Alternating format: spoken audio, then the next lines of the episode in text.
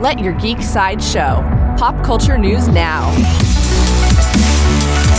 Hi, this is Andrew, and here are your pop culture headlines. For fans of He Man, Netflix announced a new Masters of the Universe series that picks up where Kevin Smith's Masters of the Universe Revelation left off. The series will be titled Masters of the Universe Revolution. We'll see He Man and Skeletor face off like never before when the series eventually premieres on Netflix.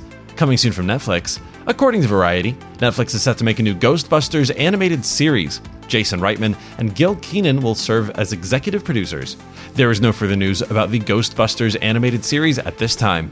For fans of comics, Netflix announced new casting for the upcoming adaptation of Neil Gaiman's The Sandman.